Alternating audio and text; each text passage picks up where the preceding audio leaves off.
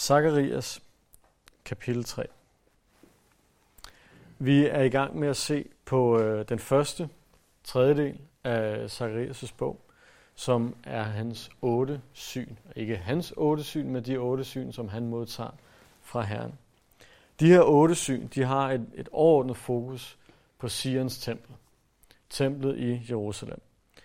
Øh, og det gør sig især til udtryk i det her syn, vi kommer til i aften, det fjerde syn, og i det næste syn, det femte syn. Altså de to midterste af de otte syn. Øhm, så det er det centrale af synene, ser vi her. De første to syn, som vi så på sidste gang, de foregik i en dyb kløft, formentlig et eller andet sted uden for Jerusalem. Og det tredje syn, der flyttede Zacharias ind i selve byen Jerusalem. Og nu i det fjerde syn og i det femte syn, så tager vi skridtet videre. Nu rykker vi nemlig helt ind i templets forgård. Helt ind foran Guds ansigt. De første tre syn, det handlede primært om udvendige ting og materielle ting. Det handlede om, at Gud han gengav nogle af de her løfter, som vi kender fra tidligere øh, steder i Bibelen, i det gamle testamente. Han gengiver nogle af de her løfter til Israel om at de vil bestå til evig tid, om at Gud vil beskytte dem osv. osv. De næste to syn, de handler om det indvendige. Det handler om de åndelige ting. Og det er det, vi skal give os i kast med her i aften. Det fjerde syn har, modsat rigtig mange af de andre, ikke nogen spørgsmål for Zacharias. Jeg husker måske, at vi snakker om sidste gang, at alle de her syn, eller ikke alle de her syn, mange af de her syn, de starter med, at Gud viser Zacharias et eller andet, og så svarer Zacharias, hvad i verden snakker du om? Og så fortsætter Gud med ligesom at forklare, hvad det er, han snakker om. Sådan er det ikke med det her syn. Det har selve synet, og så har det et afsluttende budskab, eller en afsluttende profeti. Øh, og det er nok, fordi der ikke var brug for at stille nogle spørgsmål. Synet giver sig selv. Øh, det er relativt simpelt at forstå, hvad det er, Gud han mener. Især fordi han også siger det ordret i midten af det. Øh, det gør det der, derimod ikke mindre vigtigt for os. Tværtimod, når det så er noget, der er let at, forstå, let at forstå, så bør vi det mere tage det til os, øh, skulle jeg mene. Øh, men nok om det. Lad os give os i kast med selve synet, som vi ser i de første syv vers. Vi starter med vers 1. Så lod han mig se ypperste præsten Josva, som stod foran Herrens engel, mens Satan stod på hans højre side for at anklage ham. Fokus er i første omgang på Josva. Josva har vi hørt om før. Vi har hørt blandt andet om ham i Haggai's bog, øh, og han er også nævnt flere steder her i Zacharias' bog.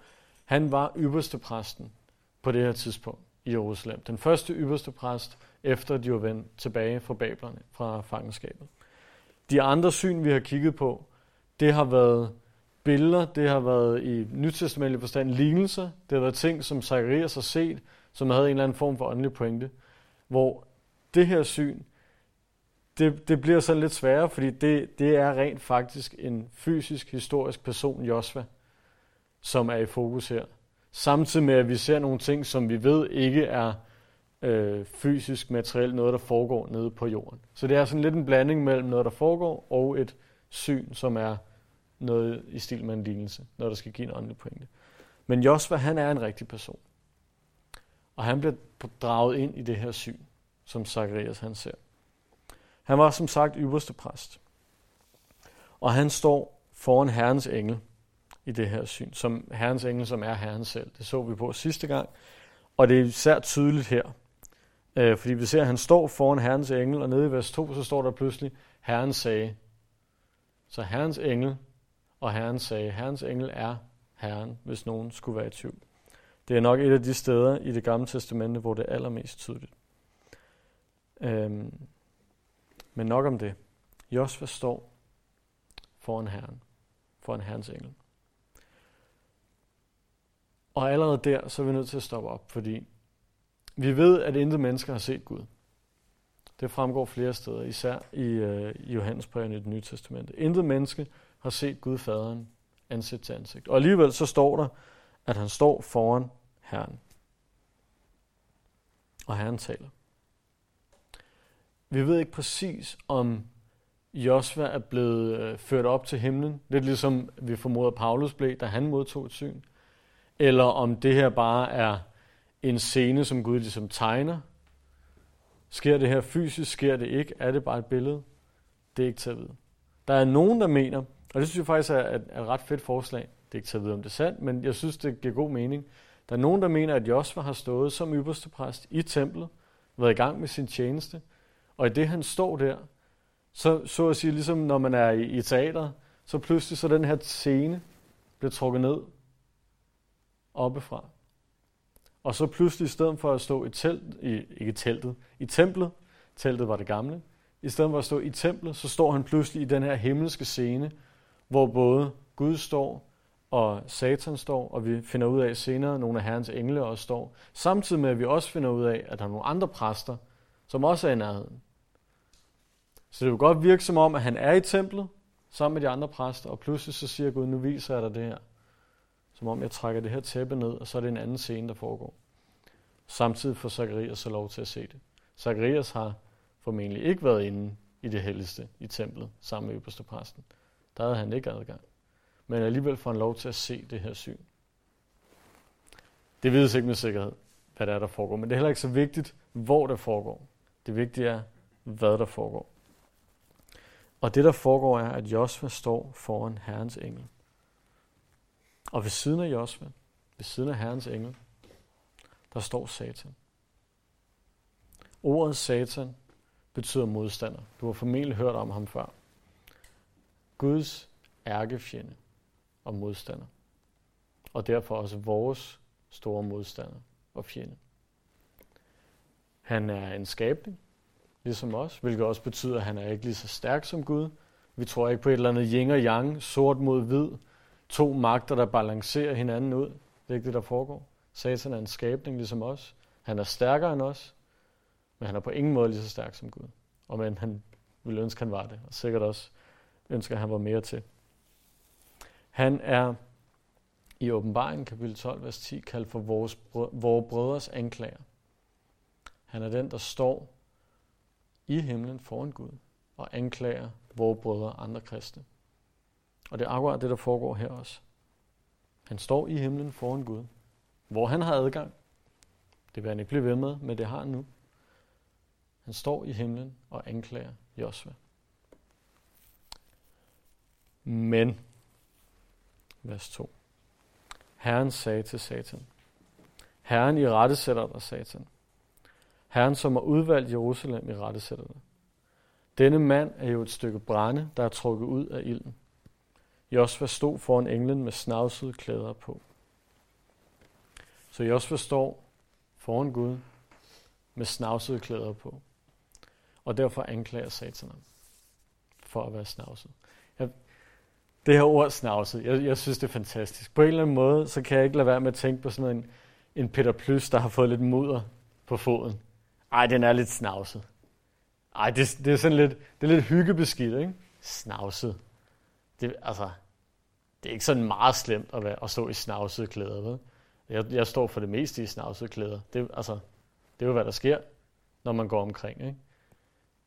Men, men han anklager ham, fordi han har snavset klæder på. Og det her ord snavset på hebraisk, det betyder ikke hyggesnavset. Det betyder bogstaveligt talt belortet. Og så sidder jeg og ah Niels, tal nu lige ordentligt. Det er ikke særlig pænt. Nej, altså, det betyder vidderligt tilsølet af afføring. Menneskelig afføring som en bibelkommentator nævner det, så er det det stærkeste udtryk i det hebraiske sprog, for snavs af den mest afskyelige og ægle karakter. Han er beskidt. Han, han, er, ikke, han er ikke sådan lidt, lidt beskidt. Han er ikke sådan hyggesnavset. Han er, han er meget, meget møg beskidt. Josva. På den mest ægle måde, du overhovedet kan forestille dig. Og derfor anklager Satan ham. Satan forsøger altid at ødelægge Guds værk. Det har han gjort fra dag 1. Og her, hvor Gud han er ved at genetablere tilbedelsen i templet. han er ved at genetablere Israel som folk, med templet som centrum, så står Satan klar til at ødelægge det. Og han tænker, hvis jeg kan pille Josva ned, hvis jeg kan pille ypperste præsten ned fra hans pedestal, så kan jeg ødelægge tilbedelsen i templet. Så kan jeg svære den fuldstændig til. Og uden det, så er det fuldstændig lige meget mere, at folk er tilbage. Så kan jeg ødelægge Guds værk lige her nu. Det er det, han prøver på. Men Herren forsvarer Josva. Og han gør det med et sådan lidt mærkeligt udtryk. For han siger, at Josva er et stykke brænde, der er trykket ud af ilden. Nu i dag så har øh, Peter Madsen fået sin dom. Øh, hvert fald, han har også anket den, så han har fået sin første dom, kan man sige. Men kunne I forestille jer at stå ind i den retssag? Der har været vidner inde, og det er ikke svært at vide, hvor mange vidner der har været i den der ubåd, men der har været alle mulige inde. Der har været folk inde med øh, undersøgelser af hans mentale tilstand, alle sådan nogle ting. Og kunne I forestille jer, at hans forsvarsadvokater stillede sig op og siger, jo jo, det er fint nok det, I siger, men han er jo et stykke brænde, der er ud af ilden. Nå, fint. Så er der ikke nogen dom jo. Hvad alverden betyder det? Et stykke brænde, der er trukket ud af ilden. Har du nogensinde prøvet at trække et stykke brænde ud af ilden? Den ende, der har ligget inde i bålet, inde i bålet, hvordan ser den ud? Sort. Fuldstændig sort. Forkullet, forbrændt. Og øh, nu har jeg levet en meget beskyttet opvækst her i, i det glade Danmark. Men i min opvækst har jeg ikke kendt mange ting, der var mere beskidte end et stykke brænde, der havde ligget inde i et bål, eller inde i en brændeovn. Sod fra et stykke brænde. Overvej, hvor meget det sviner. Det er møgbeskidt. Det sagde min mor i hvert fald. Hold dig fra det. Det er møgbeskidt. Satan han står og anklager Josva for at være møgbeskidt. Men Gud han svarer, det ved jeg da godt. Jeg har lige trukket ud af ilden jo. Selvfølgelig er han møgbeskidt. Har du nogensinde set et stykke brænde, der er trukket ud af ilden? Det ved jeg da godt. Gud, Gud er overhovedet ikke overrasket over den anklage, Satan han kommer med. Han er, han er heller ikke overrasket over, at Josva er i den tilstand.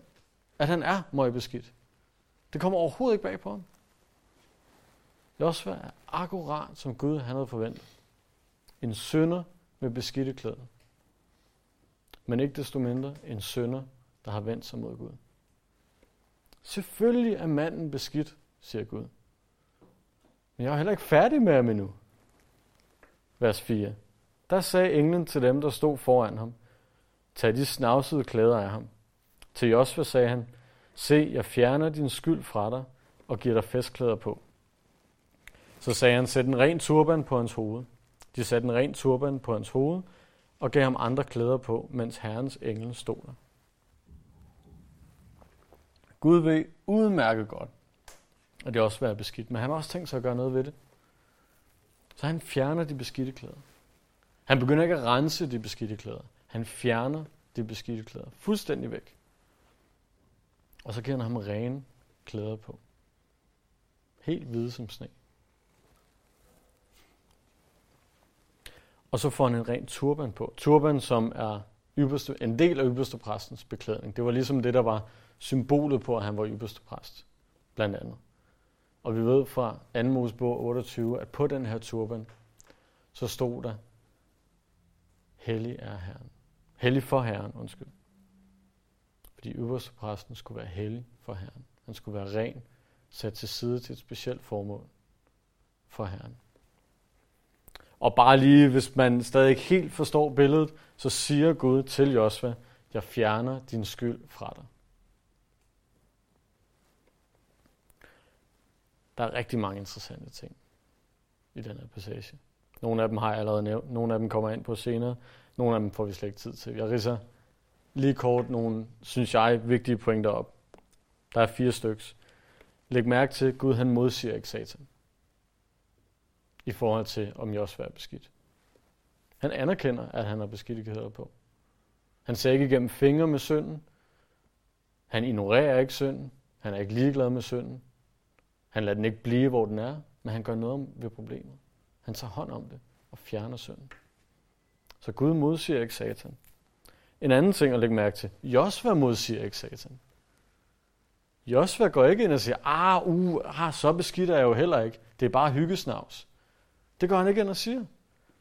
Med sin stillhed, han siger ikke noget overhovedet, men med sin stillhed anerkender han ligesom, fair nok, satan, du har ret. Og så lader han problemet ligge der, og så lader han Gud tage sig af det. Fordi det er kun Gud, der kan klare det problem, der hedder synd. Den tredje ting er, Satan har ikke noget modsvar. Satan gør alt, hvad han kan for at ødelægge Guds plan. Han, åh, hvad, hvad er det bedste, jeg gør? Jeg går efter ypperstepræsten. Fedt nok. Hvad gør vi med ypperstepræsten? Han er beskidt. Vi anklager ham. På ham, på ham. Øh, han er et stykke brand, der trykker ud i den. Ja, tak for det. Jeg kan ikke mere. Ingen plan B overhovedet. Intet modsvar. Når Gud først taler, så er det sidste ord sagt. Og den fjerde og sidste ting, vi kigger på lige nu, det er, at Guds forsvar kommer i rette tid.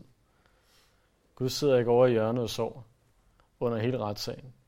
Og efter dommen over beskidte i også være sagt, vågner han op og tænker, hov, øh, jeg skal, nej, okay, lige meget. Gud, han er en hjælp i rette tid. Hans svar kommer prompte, når der er brug for det. Hans hjælp kommer prompte, når der er brug for det. Det er synet, som Zacharias får. Og det afsluttes i vers 6 og 7 med en formaning til Josva, som handler om hans virke som ypperste præst. Der står i vers 6, Herrens engel formanede Josva. Dette siger herskers herre. Hvis du vandrer af mine veje og holder mine bud, skal du styre mit hus og vogte mine forgård. Og jeg giver dig adgang til at færdes blandt dem, der står her. Så Josva han bliver formanet, så at sige, til at vandre Herrens veje og til at holde hans bud. Som belønning for at vandre Herrens veje, for at holde hans bud, så bliver han lovet, at han skal forblive præst. Det giver meget god mening. Du har en tjeneste. Hvis du bliver ved med at være i den, så lader dig blive ved med at være i den. Det er egentlig meget naturligt. Øhm, dog skal, skal det formentlig ses som et løfte så at sige, generelt til den her ypperste præstlige tjeneste. Jeg tror, det strækker sig ud over Josva. Jeg tror, han siger til ypperste præsten og ypperste præsten, der kommer efter ham, hvis I bliver ved med at vandre af mine veje og holde min bud, så vil jeg blive ved med at have jer i mit tempel foran mit ansigt. Jeg tror, at Gud han kigger på, på fangenskab, hvor der ikke var nogen ypperste præst hvor der ikke var nogen specifik tilbedelse, hvor der ikke var noget tempel. Og så lover han den, at fra nu af, hvor der er kommet en ypperste præst, der vil der altid være en ypperste præst.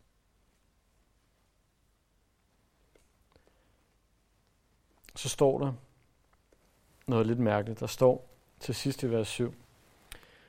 Og jeg giver dig adgang til at færdes blandt dem, der står her. Altså, Herren siger til Josva, jeg giver dig adgang til at færdes blandt dem, der står her. Øhm, at færdes blandt dem, der står her, refererer formentlig igen til det her med, i synet er Josva i himlen. Om man så specifikt står i templet, eller om han står i himlen rent fysisk, eller hvad han gør, det er ikke så vigtigt. Men i synet, så står han i himlen. Og dem, der færdes der, det er Guds hellige engel. Og det er det privilegium, som Gud han lover til Josva. At du skal færdes blandt de her engle foran mit ansigt. Det, det er ikke unikt for en øverste præst at få lov til at gå ind foran Guds ansigt. Det kender vi fra Yom Kippur, forsoningsdagen, som vi netop har hørt om i 3. Mosebog øh, for ikke så lang tid siden. Men det her lader til ikke kun at handle om Yom Kippur. Der står ikke noget om, at det er begrænset til en dag om året. Der står bare, at du får adgang til at færdes blandt dem, der står her. Det, det lader til, at det er en, en generel adgang til Guds trone. Noget, som ville være fuldstændig uhørt i det gamle testamente. Men jeg tror, at det her taler om et tidspunkt ude i fremtiden, hvor de restriktioner, der var i det gamle testament, i den gamle pagt, for ypperstepræsten og for resten af folk. Det taler om en tid, hvor de her ting, de er fjernet. og hvor der vil være fri adgang til Guds trone. Og jeg tror, at de kommende vers, den profeti, der kommer i de kommende vers, uddyber, hvordan det kommer til at ske. Så lad os straks bringes videre til dem.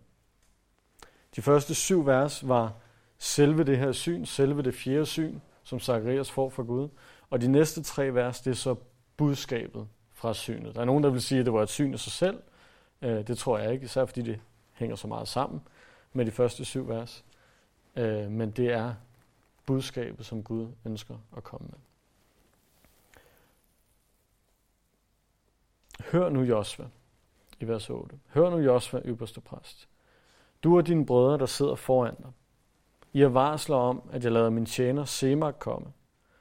For på den sten, jeg lægger foran Josva, en sten med syv øjne, på den engraverer jeg selv indskriften, siger herskers her.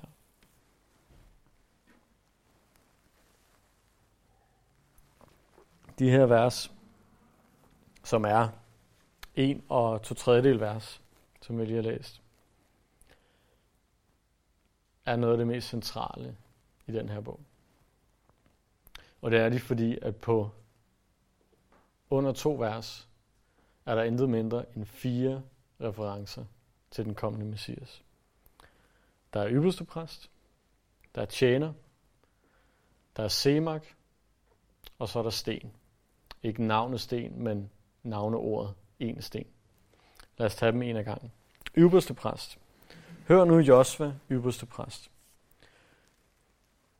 Vi har, tror jeg, netop set en profeti om, at ypperste præste embedet skal bestå.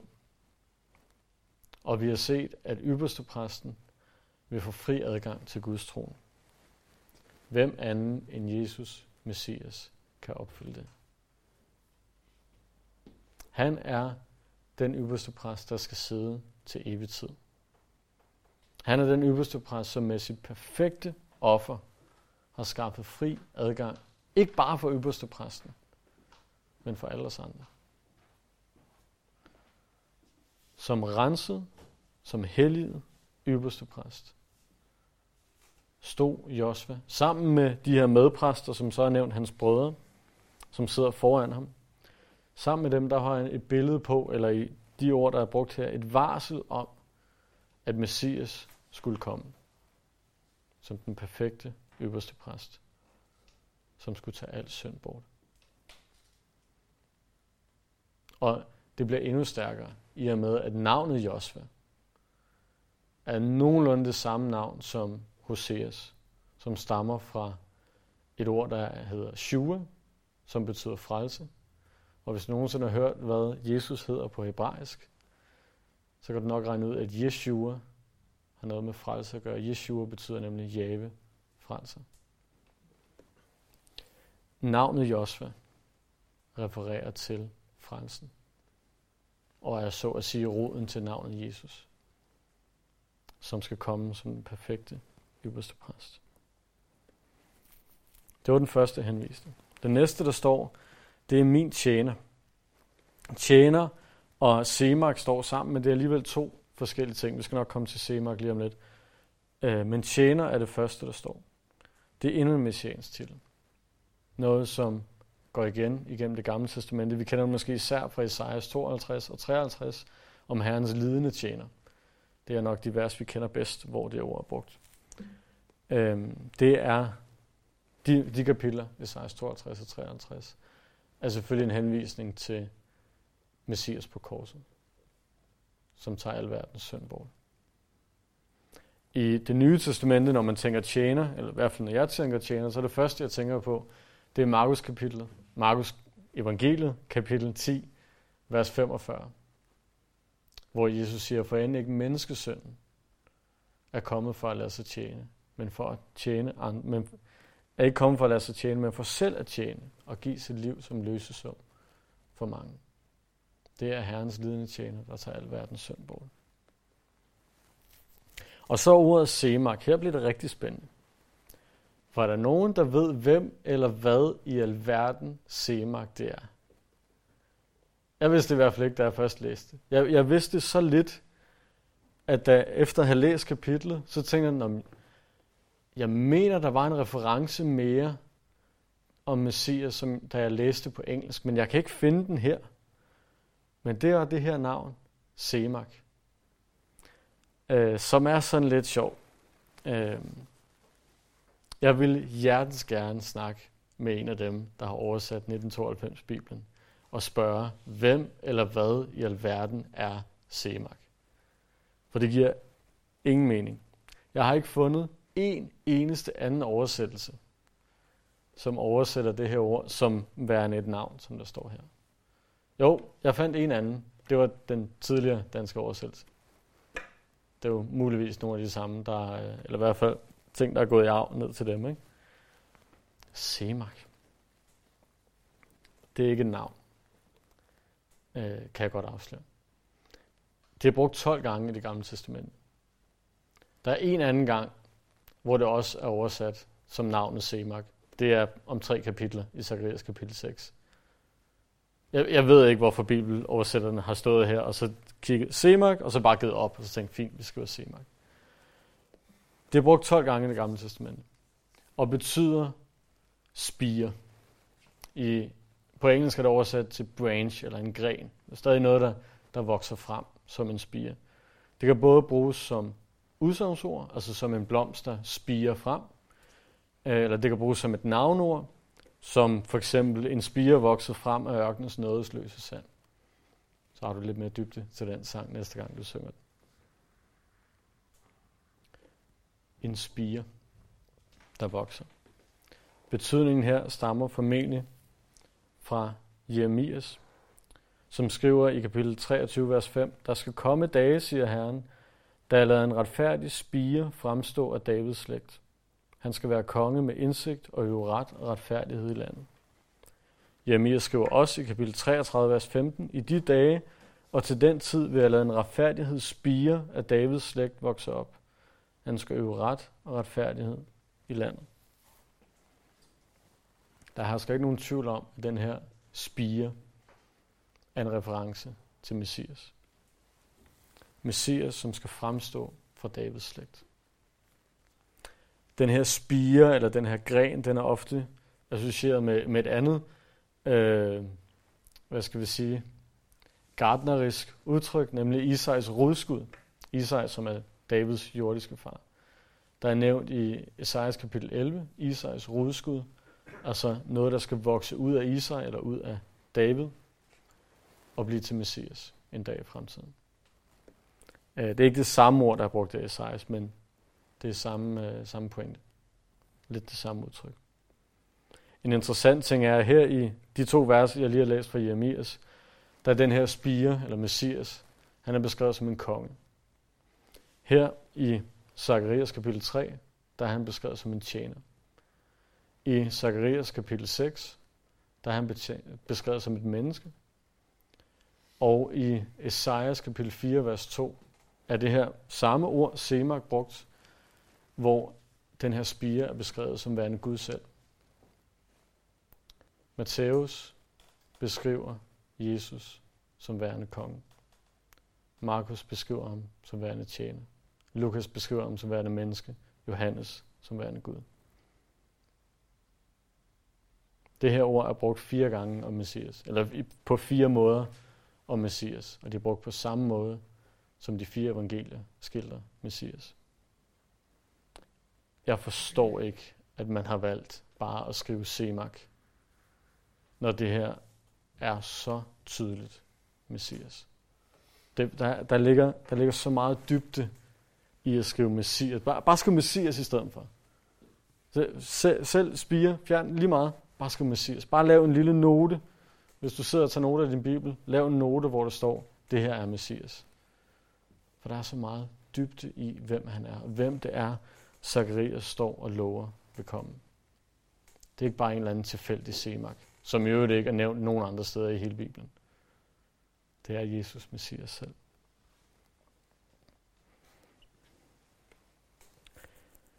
Det var den tredje titel for Messias i de her vers. Den sidste, det er den sten, jeg lægger foran Josva. En sten med syv øjne. På den engraverer jeg selv indskriften, siger herskers her. Både salme 118 og Esajas 28 beskriver Messias som værende hjørnestenen i Guds værk. Hjørnestenen, der blev lagt i Sion. Og intet mindre end tre gange i det nye testamente bliver de her to vers fra salme 118 og Esajas 28 brugt som bevis på, at Jesus er Messias. Så lige umiddelbart, når man læser en sten og tænker, det, det har der ikke noget med Messias at gøre. Jo, det har det. Stenen her er også Messias.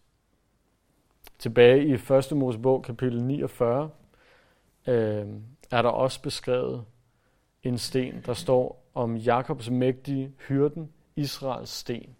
Det var det værste, der overraskede mig lidt. Jeg vidste ikke, at Gud også var omtalt som værende en, en sten på den her måde, i forbindelse med at være hyrden samtidig.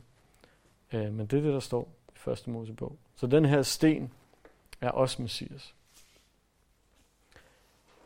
Den her sten har syv øjne. Øjne dengang var et symbol på visdom, et symbol på indsigt, intellekt. Og det, at der er syv øjne, det er selvfølgelig fuldkommenhedstal, fordi Messias er Gud selv, og derfor alvidende. Han har perfekt visdom, perfekt indsigt.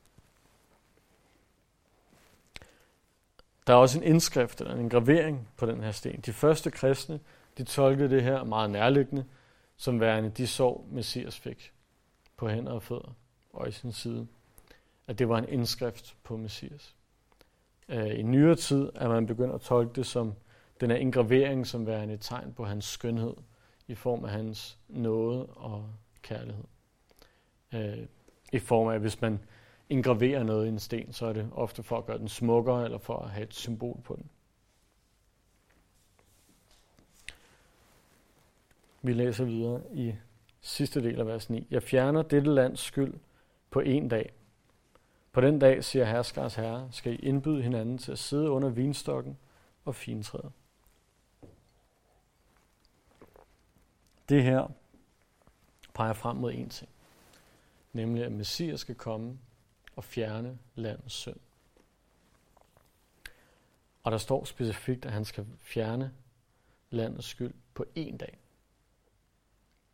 Hvis du har spurgt en israelit på det her tidspunkt, hvor ofte hans skyld blev fjernet, så vil han for, for det første sige, fjernet? Hvad snakker du om? Vi dækker den bare med nogle offringer.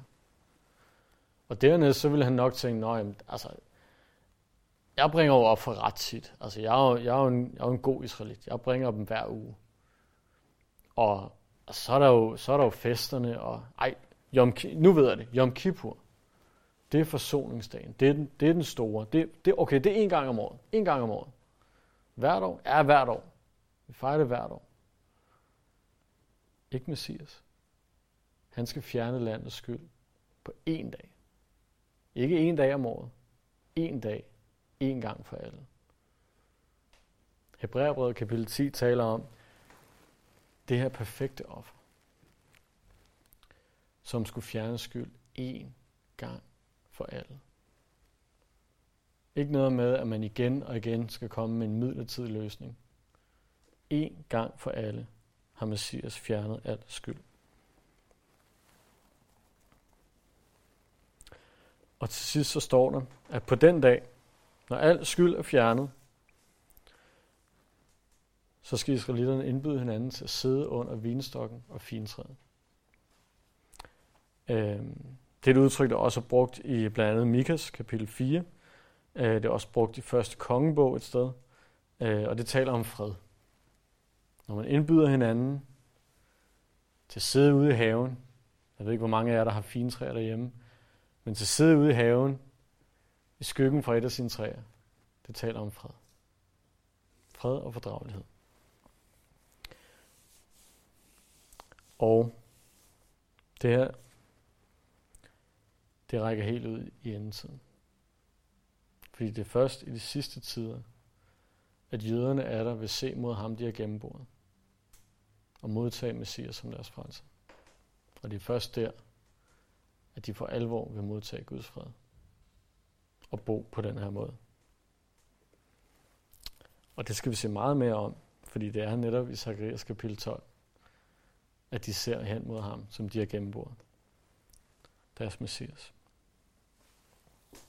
Det var det fjerde syn. Og Selvom det er Josva, der er i fokus her. Gennem hele synet. Det er ham, der starter med at blive nævnt. Det er ham, der bliver talt til. Det er ham, der bliver givet et budskab til. Øhm, så står han ikke alene. Han er nemlig et symbol på hele nationen Israel i deres situation her tilbage fra, fra fangenskabet. Det er meget tydeligt af tre forskellige årsager. For det første, så bliver der igen og igen og igen lagt vægt på, at han er ypperste præst. Det er hans embede som ypperste præst, der er i fokus. Det vil sige præst for hele folket. Mellemmand mellem Gud og folket. Så han repræsenterer folket i det her. Det er ikke ham personligt nødvendigvis, der er fokus på. Øhm. Dernæst ser vi i vers 2, at Satan han bliver rettesat, ikke på baggrund af, at Gud har udvalgt Josve, men der står, Herren, som har udvalgt Jerusalem i rettesættet. Igen er det nationen Israel, der er i fokus, eller Jerusalem. Og til sidst så så vi i vers 9, at den her renselse af Josva, det er et billede ikke på at nødvendigvis, at Josva er frelst, men et billede på, at hele landets skyld blev fjernet. Det er landet Israel, der er i fokus. Det er altså nationen Israel, hvis vi går helt tilbage og ser hele vejen igennem igen. Det er nationen Israel, der står foran Gud. Det er nationen Israel, der bliver anklaget af Satan, fordi de har beskidte klæder. Det er Israel, som Gud kalder et stykke brænde, der er trukket ud af ilden. Stadig tilsværtet af gammel søn, men nu trukket ud af ilden. Og det er Israel, der, som vi ser i også her i, i vers 7, får en ny mission, en ny tjeneste. Bliver genindsat for at arbejde for Gud. Et tydeligt symbol på, at de er tilbage i landet, de er tilbage efter fangenskabet, og starter et nyt kapitel i deres historie. Et kapitel, som Gud i hvert fald havde tidsengt, skulle have til centrum i templet, centrum i tilbedelsen af ham, centrum i et forhold til ham. Samtidig med det, så kan man ikke lade være med at se paralleller til os som kristne i dag. Som nævnt tidligere, så er Satan omtalt som vores brødres anklager i åbenbaringen. Fordi han har sin faste plads i himlen foran Guds trone. Her står han utrætteligt nat og dag og anklager os for vores synder. Anklager dig og mig. Du er Josva, som billedligt set står foran Guds trone og bliver anklaget. Fordi du har møg beskidte klæder. Men pris Gud, for at vi har en talsmand, en forsvarsadvokat på moderne dansk. En, der står i 1. Johannes, jeg vi har en talsmand hos faderen, Jesus Kristus, den retfærdige. Og der står i Romerbrevet, at han sidder ved Guds højre hånd og går i forbøn for os. Ligesom Zacharias ser Herren gøre med os for her. Herrens engel, som ofte er, tror jeg, Jesus Kristus selv, før inkarnationen. Satan, han står altid klar til at pege fingre af vores synd. Han visker os i øret. Han visker Gud i øret. Prøv at se ham der, Niels. Han er ikke kristen. Så sent som i sidste uge, så glemte han at bede, inden han spiste. Og var han ikke også sådan lidt på kant med en af sine kollegaer den anden dag? Og hvad med den måde, han kiggede på hende der, den unge dame, der gik forbi ham på gaden? Hvornår har han måske sidst købt blomster til sin kone? Det er den største synd, det ved jeg godt. Hvad med, når han står her og taler? Gør han det til Guds ære, eller gør han det til sin egen ære? Sådan visker Satan. Nej, nej, nej. Alt det der, det er ikke noget, en kristen gør. Han kan umuligt være kristen. Ingen chance. Og Satan har ret. Har, har han ikke ret? Han er løgnens fader. Men han, i, i, i det her, i, i hans anklager også, der behøver han ikke engang at lyve. Han skal bare kigge på, hvad vi foretager os hver dag. Og så skal han bare lige nævne det lidt højere for Gud igen. Han behøver ingen gang at lyve. Han har jo ret. Vi er syndige af natur. Vi er dårlige mennesker. Ja, men i forhold til ham den anden? Nej. Vi er dårlige mennesker. Han har rigeligt af grunden til at anklage os, uden han behøver at finde på noget. Men der er én ting, Satan ikke har ret i. For når han siger, at Niels er ikke kristen på grund af alle de der ting, han gør, så har han ikke ret. For om jeg er kristen, om jeg er frelst, det handler ikke om min formåen. Det handler om den perfekte, øverste præst, der døde på korset for mig. Der er han en løgner. Det er det ene punkt, hvor han tager fejl. Det er min tro på Jesus, der gør forskellen. Ikke alle de andre ting. Og når Satan han visker de her ting i øret på mig, og jeg ved, at Gud også hører det, når jeg ved, at han står deroppe foran Guds trone og anklager mig foran ham, så priser jeg mig lykkelig for, at jeg har en talsmand, som har bedre argumenter end Satan har. Så kan jeg se mig selv som værende Josva, og jeg kan se min herre sige til ham, at jeg rettesætter dig, Satan. Fordi Niels han er så godt et menneske. Nej.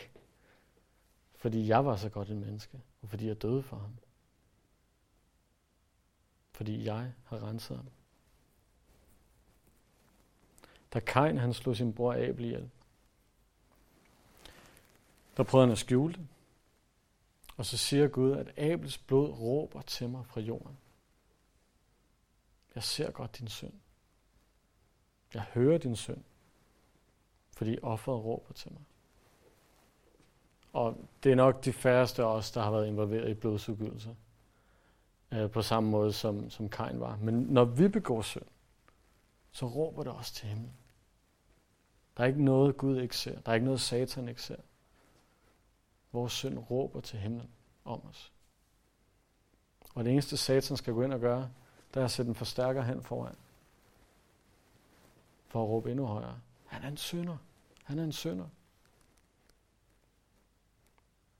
Men når vi kigger mod korset, så ser vi én ting. Vi ser Jesu Kristi blod.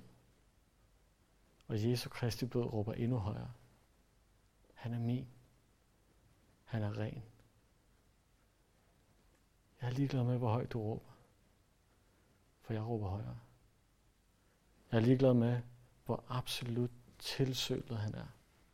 Jeg fjerner det. Han er min. Han er ren.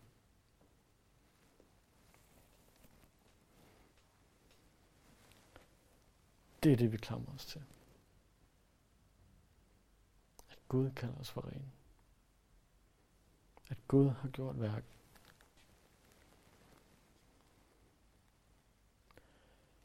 Den sidste bemærkning er, at vi, vi ser på det her syn, vi ser på den historie, som det egentlig er. Og vi er nødt til at lægge mærke til rækkefølgen. Fordi Josua bliver påbudt at vandre af Herrens veje og holde hans bud. Men det gør han efter han er blevet renset. Gud beder ham ikke først om at tjene trofast i hans egen styrke, og derefter lover ham, at han nok skal rense ham. Han starter med at rense ham. Og derefter har Josua mulighed for at vandre i lyset af sin frelse til Guds ære. Og når vi kigger på os selv, så husker vi, og det er det, der er så svært at huske. Vi tænker altid, jeg skal, jeg skal, jeg skal. Men hvis du nogen skulle, nogensinde skulle få problemer med kronologien, så tænk på missionsbefalingen. Matthæus kapitel 28. Den kommer efter korsfæstelsen. Matthæus kapitel 27.